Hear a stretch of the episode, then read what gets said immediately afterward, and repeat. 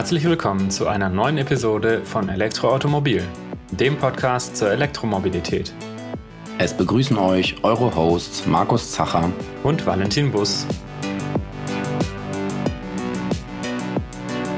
Diese Episode wird euch präsentiert von Mennekes. Heute sprechen wir über ein vielleicht das am meisten unterschätzte Teil an einem Auto. Und zwar ist es das einzige, was sozusagen die Verbindung zwischen dem Fahrzeug und der Straße herstellt, die Reifen.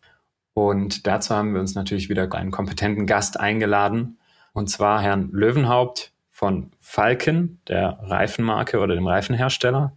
Ähm, herzlich willkommen, Herr Löwenhaupt. Vielleicht wollen Sie sich kurz selber vorstellen? Guten Tag, vielen Dank.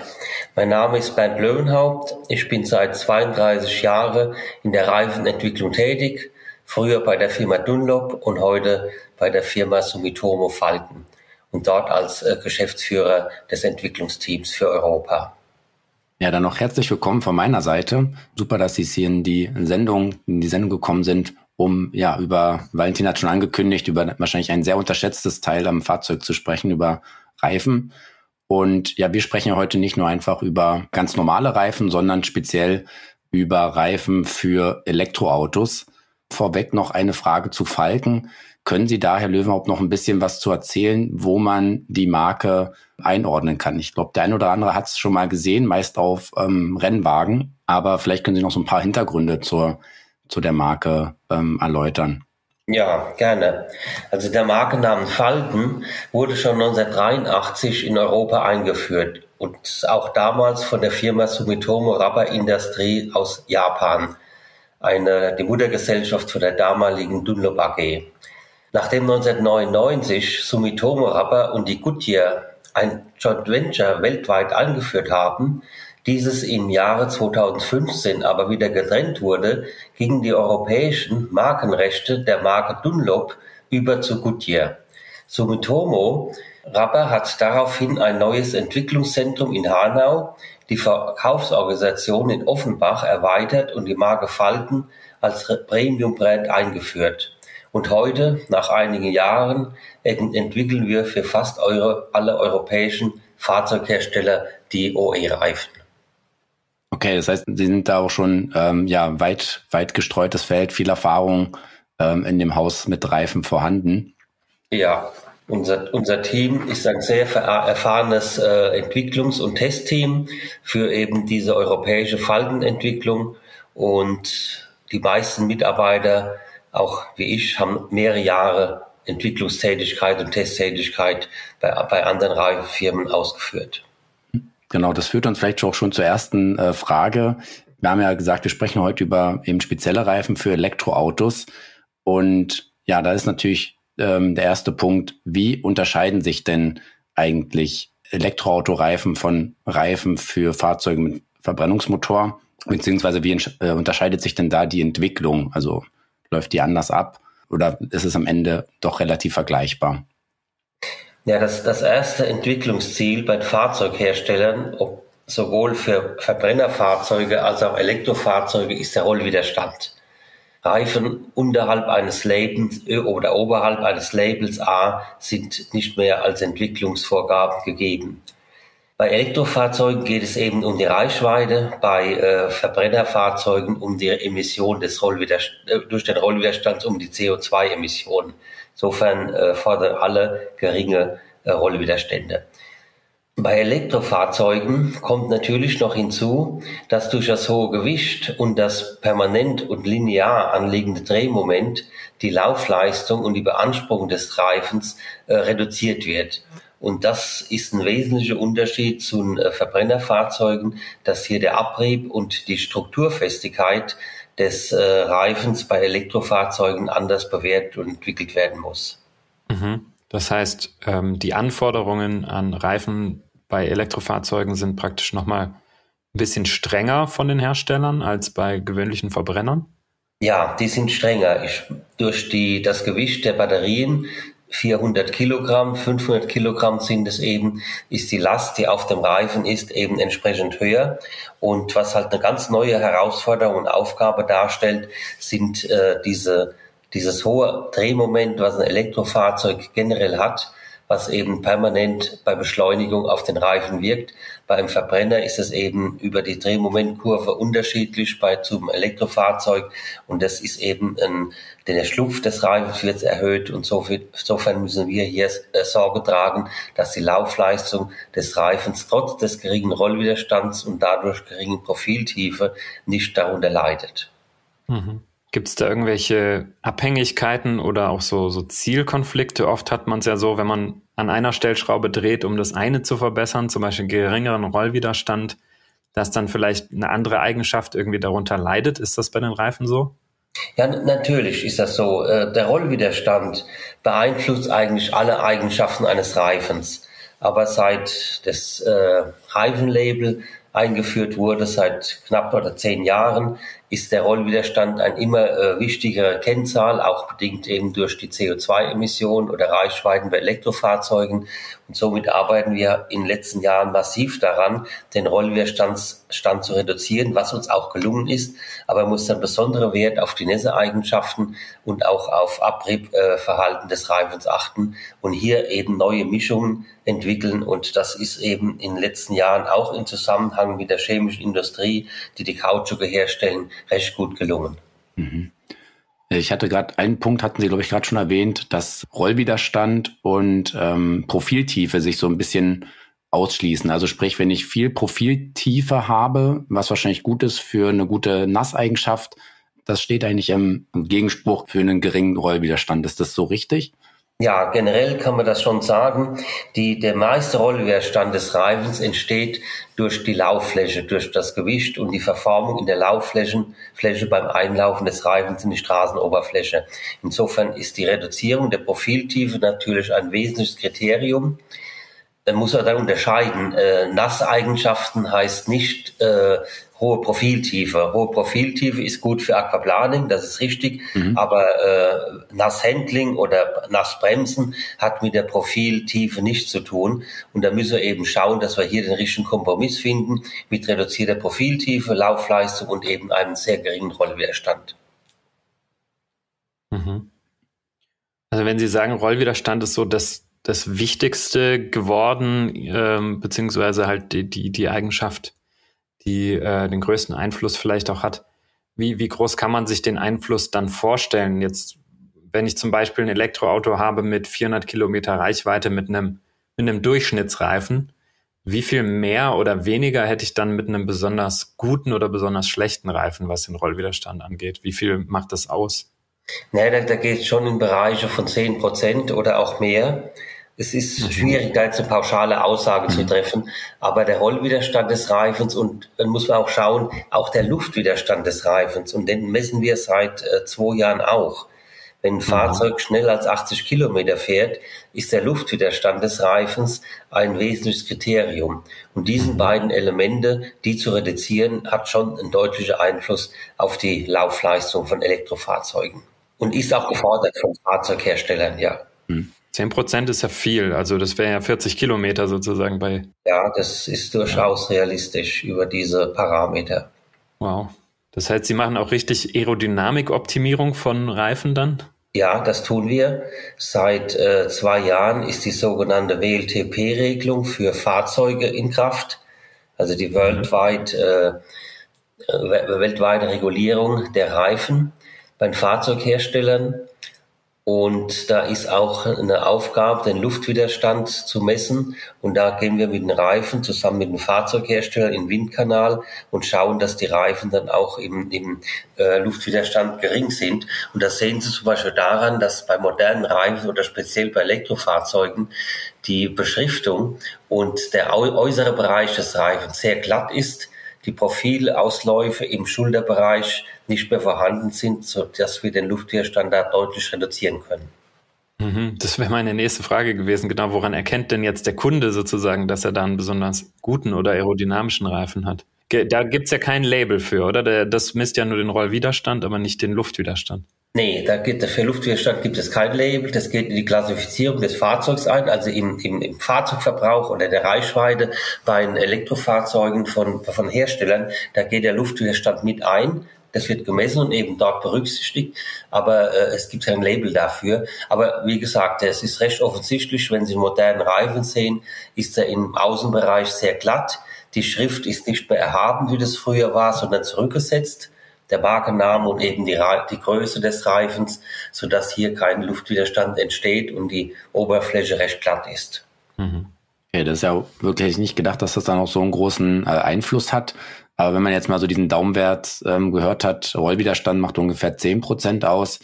Wo liegt denn der Reifen, wenn er jetzt, sage ich mal, aerodynamisch optimiert ist? Kann man das irgendwie ja, das ist schwierig. Ich meine, was man sagen kann, der, der Luftwiderstand, der geht äh, nicht nur quadratisch mit der mhm. Geschwindigkeit, sondern, sondern mit der dritten Potenz ein.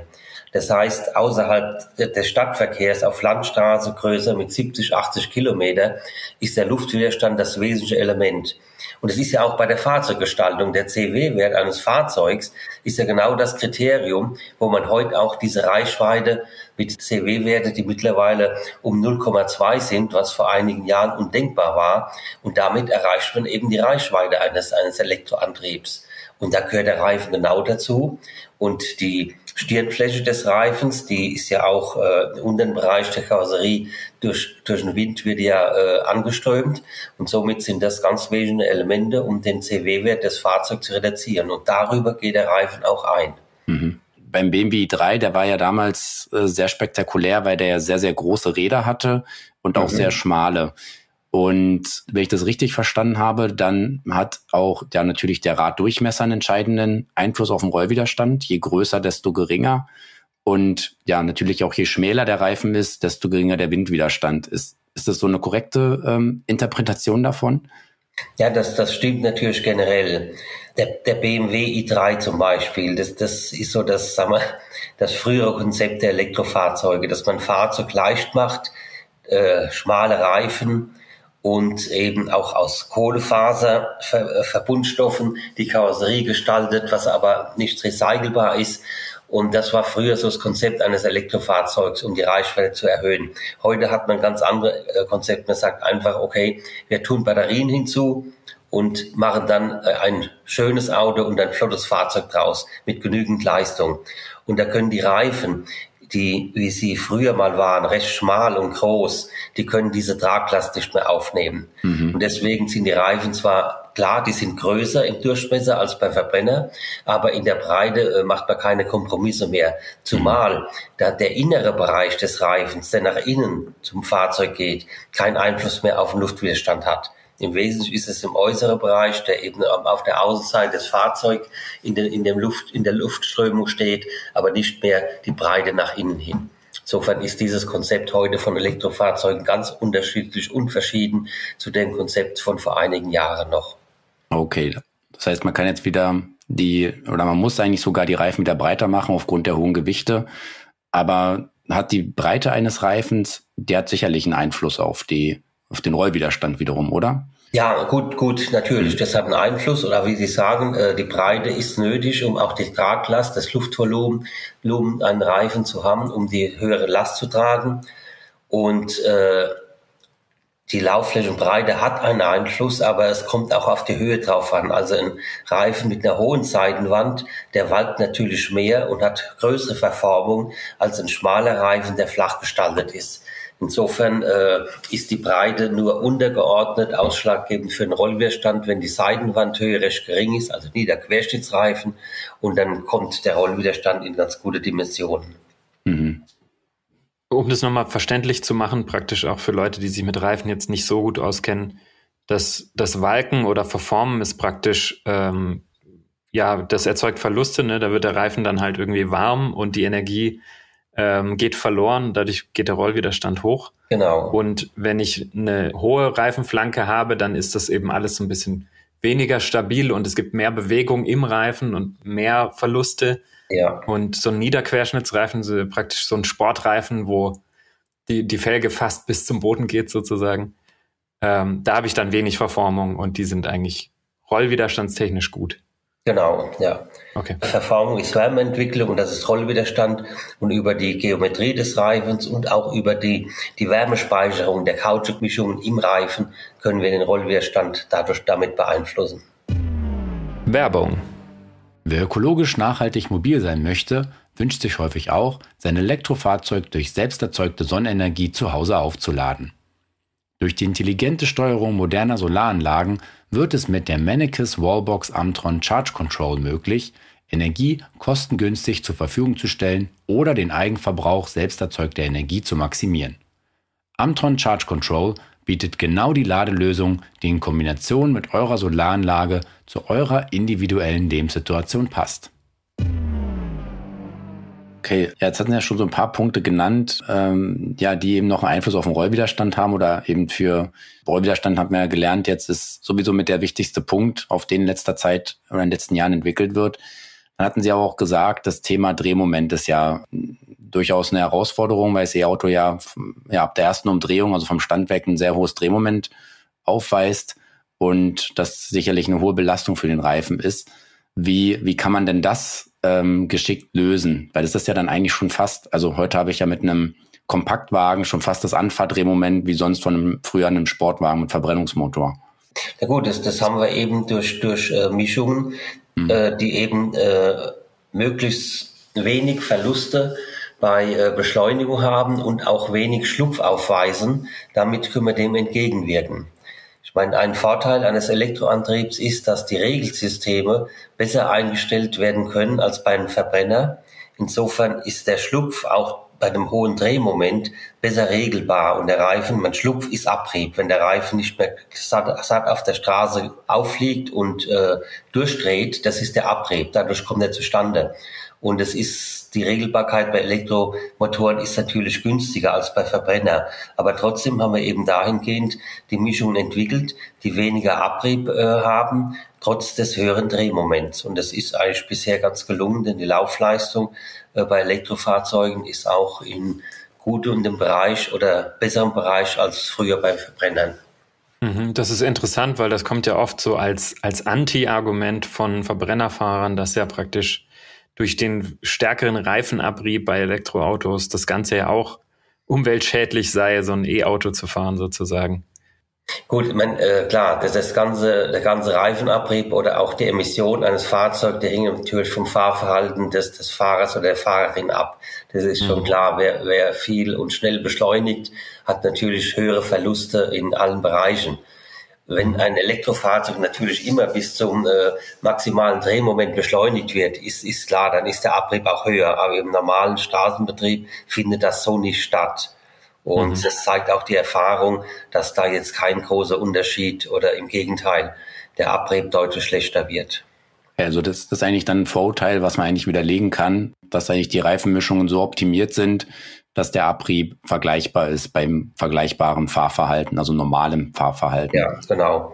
Das ist der wichtige Punkt. Man mhm. muss das Fahrverhalten des Fahrers oder der Fahrerin vergleichen und dann tut sich da nicht viel Unterschied. Mhm. Da stellt sich für mich ein bisschen die Frage, wenn man das jetzt hinbekommen hat, ähm, warum hat man das nicht schon früher hinbekommen? Liegt das, äh, ist das ein Kostenthema oder wirklich, ja, gibt es andere Gründe dafür? Na gut, ich meine, äh, es waren halt die Anforderungen waren anders. Ich meine, im, im Wesentlichen sind äh, die Anforderungen eines Reifens, die werden durch die Fahrzeughersteller vorgegeben. Und danach entwickeln wir die Reifen. Und vor 20, guten 20 Jahren, da war das wesentliche Thema diese sogenannten Radflat-Reifen, dass ein Reifen auch beim Luftverlust eben weiter noch einige Kilometer fahren kann. Das war ein schwer und schweres Entwicklungsthema, wo man damals sich uns orientiert hat. Und äh, da war eben, die anderen Themen waren mehr im Hintergrund. Und dann eben ist durch in den letzten Jahren durch das Label und auch durch die Umweltdiskussion sind halt andere äh, Themen zum Schwerpunkt geworden. Aber ich muss auch hinzusagen, die, die, Chem die Kautschukindustrie, die hat natürlich auch durch den Fortschritt in der chemischen Industrie, auch durch unsere eigenen Entwicklungen in den Ursachen, was ist eigentlich Abrieb, wo wir sehr viel, oder Sumitomo hat da sehr viel Investitionen getan und da ist man eben auch zu Lösungen gekommen, was die chemische Industrie früher so nicht äh, tun konnte oder keine Möglichkeit hatte. Also man muss eben doch dann entsprechend, wenn die Ziele entsprechend vorgegeben werden, dann entwickelt entwickelt man am Ende dann auch die Lösungen dafür, um die zu erreichen. Das hat halt vorher Klar. in der Form nicht stattgefunden. Die hm. Zielvorgabe muss da sein und äh, muss halt auch natürlich äh, der, der Kunde interessiert sein an den, an den Werten. Wir haben schon früher äh, rollwiderstandsreduzierte Reifen äh, im Markt angeboten, die keiner haben wollte. Mhm. Und klar, das hat sich heute hat alles etwas geändert. Heute kauft der Kunde auch solche Reifen. Mhm. Da vielleicht nochmal eine Frage auch zu, ist auch nochmal wieder Rollwiderstand. Äh, es wird ja häufig unter E-Autofahrern auch diskutiert, wie man mit dem Reifendruck umgehen soll. Also soll ich den irgendwie ein halbes Bar oder noch mehr hochschrauben, um eben den Rollwiderstand ein bisschen zu verringern, um ein paar Kilometer Reichweite zu gewinnen? Was ist da Ihre Antwort zu? Sollte man das machen oder lieber nicht? Nee, also äh, Luftdruckerhöhung ist für fast alle Disziplinen der Reifeneigenschaften eine, eine gute Möglichkeit, also vor allen Dingen für den Rollwiderstand. Das einzige, der einzige Nachteil, was ein höherer Luftdruck hat, ist im Endeffekt der Komfort. Der Reif wird härter, der Federungsanteil wird weniger und äh, ja, das Komfortverhalten eines Reifens wird schlechter. Aber ansonsten die Langlebigkeit, auch weitgehend der Abrieb und der Rollwiderstand sind alles äh, Dinge, die mit, die mit einem hohen Luftdruck verbessert werden. Da sowieso generell der Luftdruck recht selten geprüft wird, weil es auch relativ unhandlich ist, also ist meine Empfehlung, lieber etwas mehr Luftdruck äh, auf den Reifen zu geben bei der nächsten äh, Überwachung. Äh, dann hat man auch etwas Luft und muss nicht äh, ein paar, paar Wochen später wieder kontrollieren, da ist eine gewisse Reserve drin. Und Luftdruck schadet nicht. Okay, also so ein halbes Bar mehr oder so ist jetzt nicht ein Riesenproblem. Nein, nein. Also das äh, Beste ist, man schaut mal, was noch komfortabel vom Komfort her zu verkraften ist beim Fahrzeug und dann kann man durchaus an diese Grenze gehen, dass das mhm. Fahrzeug nicht zu äh, unkomfortabel wird und dann spart man in der Tat merklich äh, Treibstoff oder gewinnt auch Reich, Reichweite. Mhm. Es kursiert immer mal wieder so das Gerücht, dass wenn man zu viel Luftdruck auf den Reifen geben würde, dass er sich dann praktisch so auswölben würde, dass er in der Mitte stärker abgefahren wird als an den Rändern. Aber soweit ich weiß, ähm, ist das im, im Rahmen von normalem Luftdruck gar nicht möglich, dass sich die Lauffläche so verformt. Ja, das, das ist so. Also der, der Abrieb äh, eines, Fahr eines Reifens hängt im Wesentlichen von der Spureinstellung äh, Sturz, Vorspur eines Fahrzeugs zusammen. Da, da resultiert der Abrieb, ob dann Schulter- oder Innenverschleiß auftritt und weniger vom Luftdruck. Also da passiert äh, sehr wenig. Hm. Also deutet das eigentlich eher auf eine falsche Fahrwerkseinstellung hin, wenn man so einen unregelmäßigen. Ja gut, nicht, nicht falsch. Also die Fahrwerkeinstellung, das sind natürlich Vorgaben, die auch vom Fahrzeughersteller eingehalten werden müssen. Und äh, natürlich hat eine Vorspur, wenn, wenn die Fahrzeuge, die sind ja immer äh, mit der positiven, mit der Vorspur, die nach innen gerichtet ist. Natürlich hat das auch einen Verlust im Rollwiderstand zur Ursache. Aber das ist, ne, ist halt nötig, damit das Fahrzeug ein ordentliches Fahrverhalten aufweist. Hm. Und diese Parameter, Sturz auch, natürlich, wenn ein Fahrzeug, wie es früher war, vier Grad Sturz hat, dann ist der Reifen natürlich mehr auf der Innenschulter gelaufen und hat mehr Abrieb. Das hat man heute so nicht mehr, weil die Mehrlenkerachsen da ganz andere Möglichkeiten bieten. Aber äh, das ist ein Element auch des Abriebs und im Wesentlichen und weniger Luftdruck. Hm. Vielleicht nochmal ein ganz anderes Thema. Und zwar gibt es ja auf dem Label nicht nur Rollwiderstand zum Beispiel, sondern auch Lautstärke Einstufungen von den Reifen. Auf der einen Seite möchte man es möglichst leise haben, auf der anderen Seite ist es vielleicht gar nicht so schlecht, wenn man noch hört, dass das Auto ankommt, wobei dafür gibt es ja jetzt auch diese AVAS-Systeme, diese, diese Lautsprecher, die nach außen Geräusche machen. Wie ist da so Ihre Firmenphilosophie, was die Abrollgeräusche angeht? Versuchen Sie das auch möglichst gering zu halten oder hat das eine geringere Priorität oder? Nee, das sind ganz, ganz wichtige Prioritäten, die wir hier haben. Zum einen hat der Gesetzgeber das Abfallgeräusch für die nächsten Jahre deutlich reduziert. Hm. Also wir müssen da sehr viel Aufwand betreiben, um eben das Abrollgeräusch, klar, das ist natürlich auch eine Umweltbelastung, um dieses Abroll, Ab, äh, Abrollgeräusch zu reduzieren. Und zum anderen möchte natürlich der Fahrzeughersteller auch in seinem Fahrzeug keine großen Geräusche haben oder auch keine Emission nach außen und gibt hier auch die Vorgaben. Also nach diesen beiden Vorgaben richten wir uns und die sind mittlerweile durch die neue Gesetzgebung des äh, Gesetzgebers sind die recht hoch einzuhalten. Und das ist ein enormer Aufwand, Entwicklungsaufwand, den wir zurzeit betreiben, um die gesetzlichen Grenzen einzuhalten in zwei, drei Jahren. Mhm. Also ein bisschen Zeit ist quasi noch, ähm, aber ja, ich glaube, dass, dass das durchaus ein sinnvolles Ziel ist, weil was mir auch schon aufgefallen ist, wenn man jetzt ja, ich sag mal, an einer Landstraße oder so steht, dann macht es vom Vorbeifahrgeräusch auch fast keinen Unterschied, ob das ein Fahrzeug mit Verbrennungsmotor ist oder ein ja. Elektroauto, weil das Rollgeräusch eigentlich dominant ist. Also wenn das Fahrzeug jetzt nicht gerade beschleunigt. Ein ja. beschleunigender Verbrenner ist laut, aber wenn es konstant fährt. Nee, das ist so ab 50, 60 hm. Kilometer sind die Wind- und die Reifengeräusche sind das wesentliche Element. Aber was, was die Geräuschentwicklung betrifft, ich meine, da ist natürlich auch äh, der, der Straßenbelag Mhm. Eine deutliche Ursache. Ich meine, wenn Sie auf einer Strecke fahren mit Flüsterasphalt, da wird das Geräusch um 5 dB A reduziert. Äh, das können Sie mit Reifen gar nicht schaffen. Da dürften Reifen mhm. kein Profil mehr haben, um diese, dieses Niveau zu erreichen. Und da kann natürlich von, von, vom Straßenbau und von der Gesetzgeber auch in dieser Richtung einiges tun, um die Geräuschemissionen zu reduzieren in Zukunft. Mhm. Ja, das merkt man mal sehr deutlich. Also ich glaube, hier im Stuttgarter Raum gibt es auch einen Abschnitt hier bei Leonberg, der neu asphaltiert wurde mit einem Flüsterasphalt. Ja. Das ist wirklich um einiges leiser ähm, als dann Abschnitte ja teilweise noch mit, mit, mit Beton, wo man sich kaum noch unterhalten kann bei der gleichen Geschwindigkeit. Ja, ja das sind wirklich enorme Einflüsse, die da äh, entstehen. Ähm, was sind denn so Punkte, wo man den oder Stellschrauben, an denen man schrauben kann, wenn man das Abrollgeräusch verringern möchte? Na gut, das, das Abrollgeräusch, das kommt eben im Wesentlichen durch das Profil. Wie ich schon sagte, ein Reifen ohne Profil, also so ein Slick, der ist äh, vier bis fünf äh, dBA leiser als ein Reifen mit Profil und das ist eigentlich die wesentliche Stellschraube. Das sind äh, diese Längsrillen im Reifen, das ist so sogenannter Flöteneffekt, dass hier die Luft äh, durchläuft und dann ein Geräusch verursacht. Und daran arbeiten wir. Und das sehen Sie auch bei modernen Reifen, die Profilgestaltung, da hat sich einiges getan bei den Nuten, dass man die äh, geändert hat und anders gestaltet als früher. Und das ist das wesentliche Kriterium. Auch vom Reifenaufbau, Karkasse und Gürtel lässt sich einiges tun, aber im Wesentlichen kommt es über das Profil. Okay, das heißt, da müssen Sie jetzt viel ähm, Hirnschmalz reinstecken, das so zu optimieren, dass dann in ja, zwei, drei Jahren die neuen Anforderungen erfüllt werden können. Ja und ohne dabei die anderen Eigenschaften, Nässe, äh, ähm, Aquaplaning, Rollwiderstand und die Punkte, über die wir schon gesprochen haben, zu vernachlässigen. Genau. Das heißt, eigentlich wird ja dann auch, ja, von Jahr zu Jahr kann man fast sagen, diese Zielkonflikte bei der Reifenentwicklung auch immer komplexer, oder?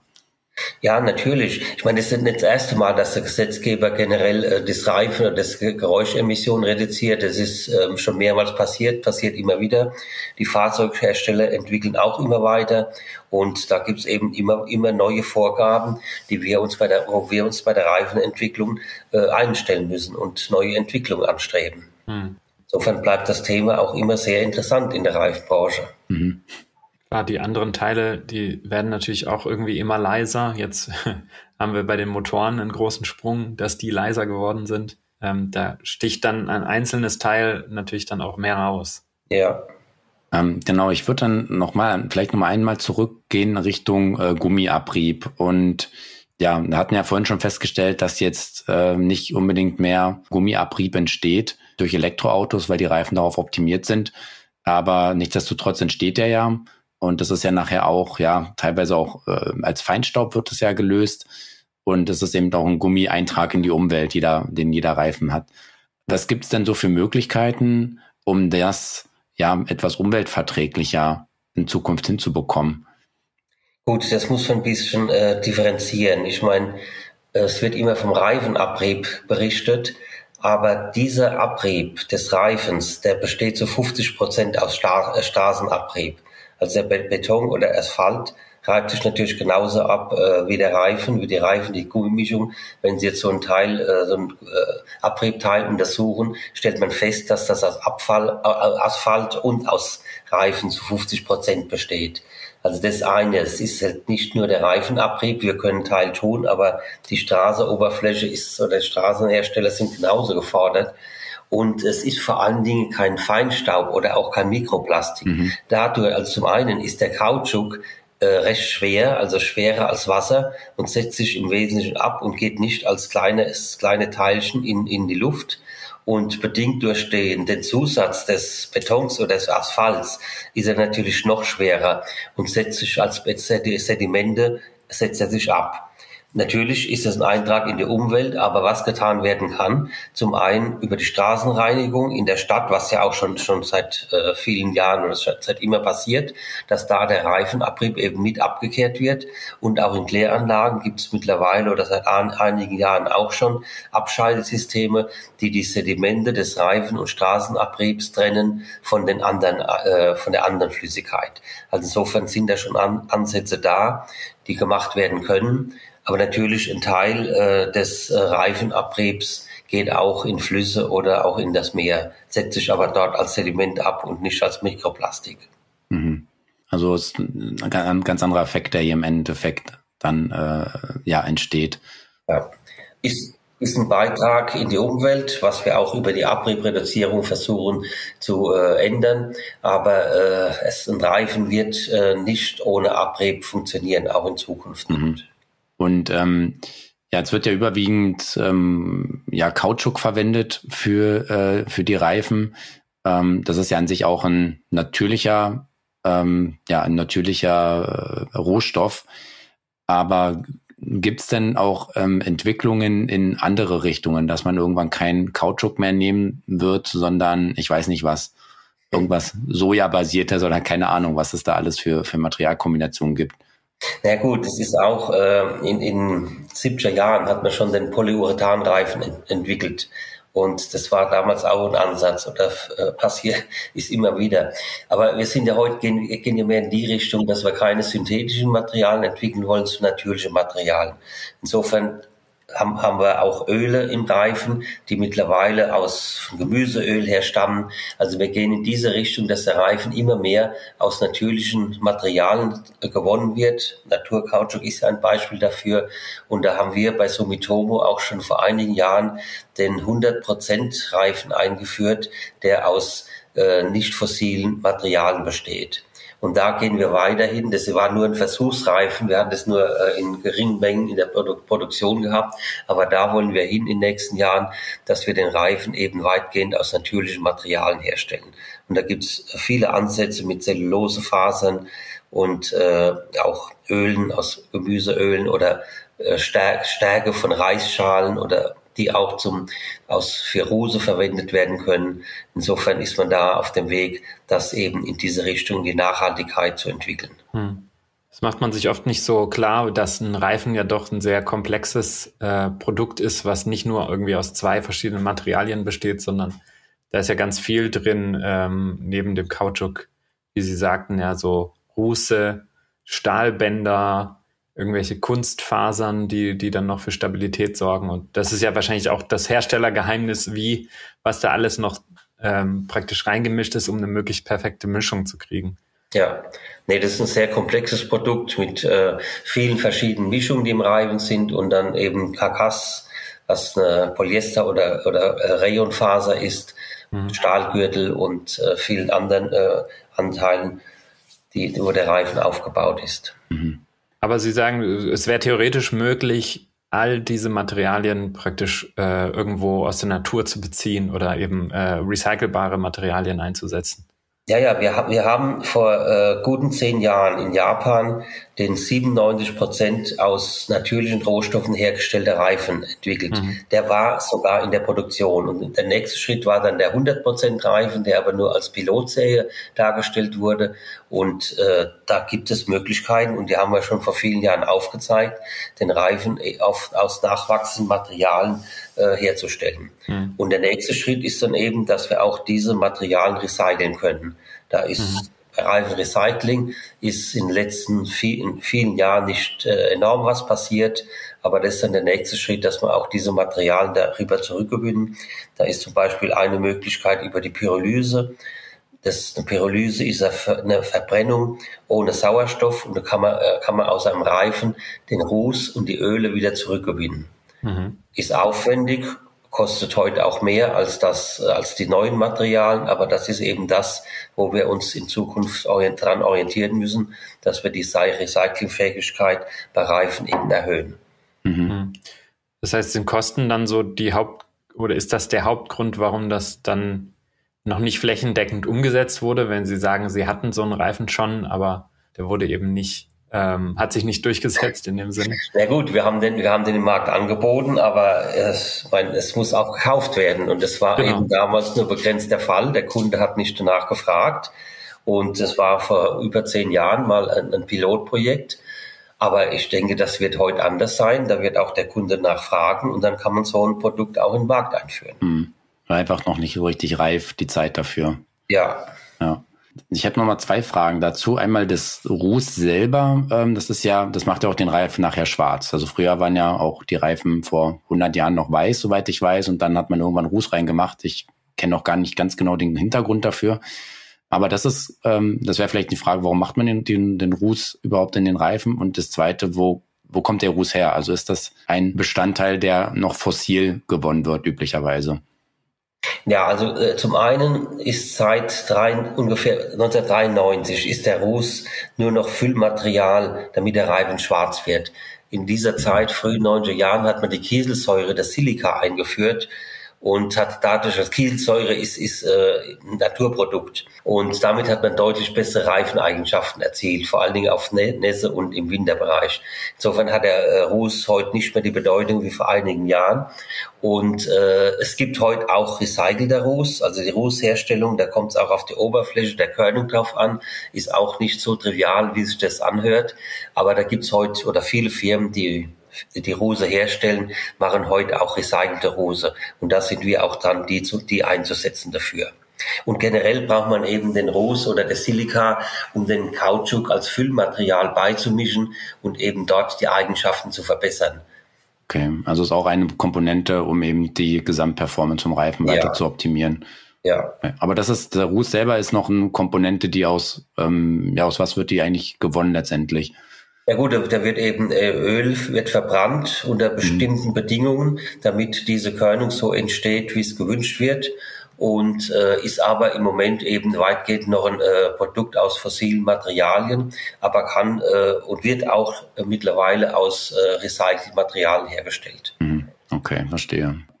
Ja, vielleicht nochmal ein, ein Punkt. Jetzt haben wir ja doch recht ausführlich auch immer über dieses Thema ja, Nachhaltigkeit, Recycling gesprochen und über zusätzlich auch die ganzen Anforderungen, die eben ein Reifen hat. Wie haben Sie denn jetzt für sich diesen, dieses Spektrum an Anforderungen gelöst? Haben Sie da jetzt ein, bei Falken ein spezielles Produkt und Programm, das dann eben ja so optimal auf E-Autos zugeschnitten ist? Ja klar, wir, wir haben ja äh, der, der neue FK 520 zum Beispiel in der Variante ist auch äh, für Elektrofahrzeuge angepasst. Wir haben vorher schon äh, für Elektrofahrzeuge Reifen entwickelt, zum Beispiel auch für den VW ab. Und das mhm. sind eben diese Eigenschaften, die wir jetzt diskutiert haben bezüglich der Elektromobilität, die man in diesem Bereich optimiert. Okay. Und ähm, der FK 520 ist ja, glaube ich, so ziemlich ein neuestes Produkt. Und ähm, hat er jetzt einen speziellen Fokus auf eine besondere Fahrzeugklasse, also sprich eher auf ja, VW Up oder Porsche Taycan oder irgendwas dazwischen? Naja, nee, der, äh, der Abt ist jetzt äh, nicht das Beispiel von FK25. Der FK25 ist unser High-Performance-Reifen, der eben auf die sportlichen Eigenschaften, auf die großen Reifengrößen äh, hin, hinzielt. Und das ist eben, ja, als Beispiel für einen Porsche Taycan oder auch für andere Elektrofahrzeuge in dem oberen äh, Segment ist dieser Reifen entwickelt mit eben diesen Eigenschaften, den wir auch äh, für die Erstausrüstung soweit entwickelt haben. Okay, also da kann es dann auch Modelle geben, die mit dem Reifen direkt vom Hersteller ausgeliefert werden. In Zukunft ja. Mhm. Das sind wir, da haben wir einige Entwicklungsprojekte im Elektrobereich, die dann in Zukunft auf den Markt kommen werden. Und ähm, ist es jetzt so, wenn ich jetzt einen Verbrenner beispielsweise fahren würde ähm, und ich kaufe den Reifen, habe ich dann eigentlich irgendwelche Nachteile oder sage, ist es eigentlich sogar besser, weil ich von den Vorteilen profitiere, die diese Entwicklung, weil sie für ein E-Fahrzeug ähm, stattgefunden hat, äh, mitnehmen kann. Nee, also Nachteile äh, haben sie da auf keinen Fall. Wie, wie, wir schon besprochen haben, ist eben die Laufleistung da optimiert, was natürlich beim Verbrenner auch äh, da, da den Vorteil davon haben. Also insofern gibt es da keinen Nachteil. Und irgendwo äh, sind die beiden Richtungen auch nicht so weit entfernt, dass der eine oder der andere äh, Fahrzeugtyp einen Nachteil davon hätte. Hm. Also am Ende profitieren alle Antriebe eigentlich von diesen Entwicklungstrends ja, natürlich. Die Elektromobilität, die hat einen Schub gebracht, nicht nur in der Fahrzeugindustrie, mhm. aber auch so auch bei uns. Und wir haben natürlich Dinge neu entwickelt, wo wir vor ein paar Jahren gar nicht dran gedacht hatten oder nicht in die Hand genommen haben. Ja, da muss ich vorhin schon dran denken, ähm, dass, also mein Eindruck ist, dass jetzt in dieser Elektroauto-Ära auf viele Dinge auch viel genauer geguckt wird. Also jetzt zum Beispiel eben darauf, wo kommen denn auch die Materialien her? Ja. Da hat man früher vielleicht gar nicht so nachgefragt, aber jetzt, wo diese, ja, dieser Umschwung kommt, der natürlich auch von vielen irgendwie kritisch gesehen wird, dann wird an vielen Stellen auch sehr viel kritischer nachgefragt. Jetzt zum Beispiel eben dieses Thema, ist das nicht dann negativ, wenn das Elektroauto irgendwie mehr Abrieb erzeugt oder so, dass man dann Verbesserungen wiederum findet, die, die allen zugutekommen?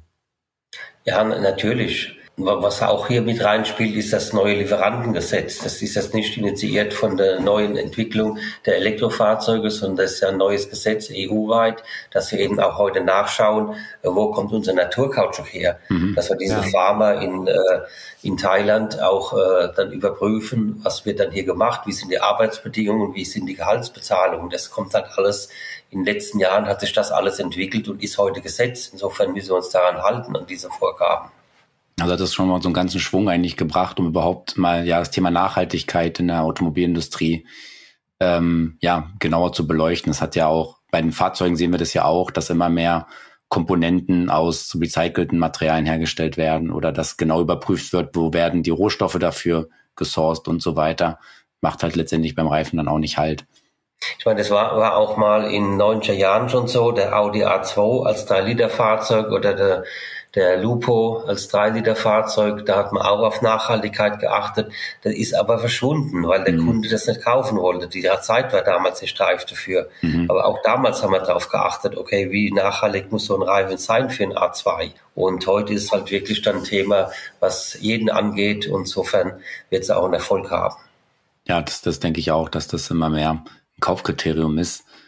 Genau, eine Frage habe ich jetzt hier noch offen. Ähm, bei den, beim Thema Laufleistung, wo kommt denn heute so ein Reifen ähm, ungefähr an? Also was kann ich mit einem Sommerreifen ähm, an Laufleistung schaffen, wenn ich ihn normal fahre? Also wenn ich jetzt vielleicht nicht der super sportliche Fahrer bin, aber eben auch keiner, der nur ganz zart äh, das Fahrpedal benutzt. Ja, ja gut, es gibt äh, unterschiedliche Kriterien von, von Reifentypen, aber so generell kann man sagen, dass wir 40.000 Kilometer erreichen müssen, um, Fahrzeug, um für die Fahrzeughersteller äh, die Homologation zu bekommen.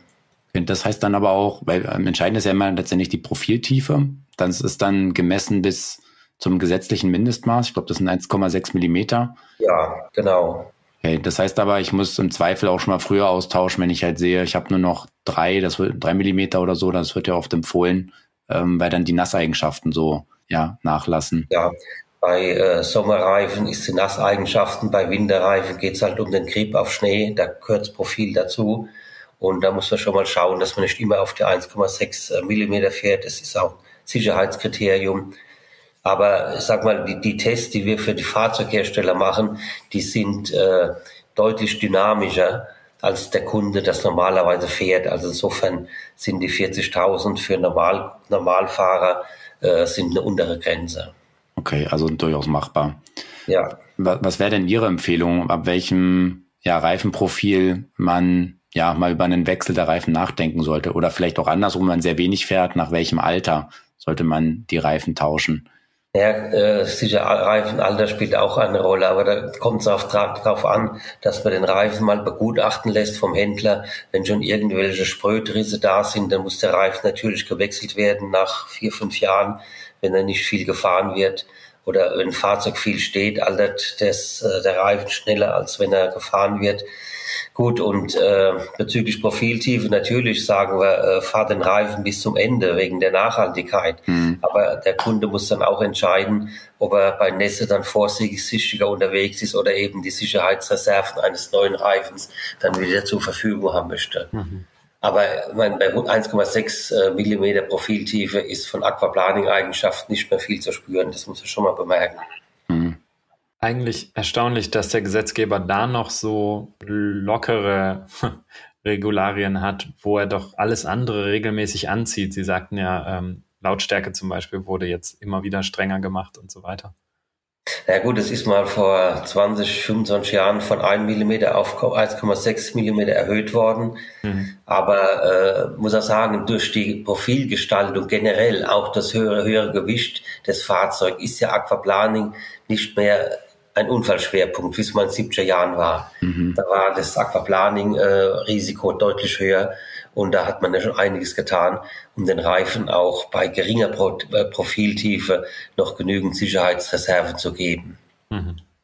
Also heißt eigentlich durch die besserte Entwicklung ähm, der Reifen ist eigentlich, ist, kann man jetzt fast wiederum bei diesem geringeren Wert noch bleiben. Also die Notwendigkeit jetzt anzuheben auf zwei, drei Millimeter ist dann gar nicht mehr so hoch, weil die ja, Reifen sich einfach besser sind. Klar, man muss ein bisschen abwägen, aber ja diese Gefahr, wie es in 70er Jahren war, die haben wir heute so nicht mehr. Aber man darf halt dann auf der Autobahn keine äh, 150 mehr fahren, hm. wenn es regnet. Was man sowieso nicht sollte. Ja, okay. Also von daher lieber nicht auf die 1,6 runtergehen. Ein bisschen, bisschen früher kann man sich dann doch schon mal um einen neuen Reifen dann kümmern. Ja, ja. No. Gut, okay. Ähm, ja, Valentin, hast du noch ähm, weitere Fragen? Nee, ich denke, wir haben ähm, sehr viel gelernt jetzt heute nochmal über das Thema Reifen. Und ich würde mich bedanken für das Interview. Ja, bedanke mich auch. Ja, vielen Dank. War super interessant. Man hat wirklich ja sehr viel dazu gelernt. Ähm, konnten hoffentlich auch den ein oder andere Vorurteil hier wieder widerlegen. Es freut mich immer besonders, wenn man so Stammtischparolen mal äh, kontern kann. Also ja. da, ja, vielen Dank für die äh, ausführlichen Informationen. Hat mich sehr gefreut. Ja. Und dann, ja, wiederhören und auch an unsere Hörerinnen und Hörer. Freuen uns, dass ihr wieder eingeschaltet habt. Und dann bis zum nächsten Mal bei unserem ERM-Podcast. Tschüss.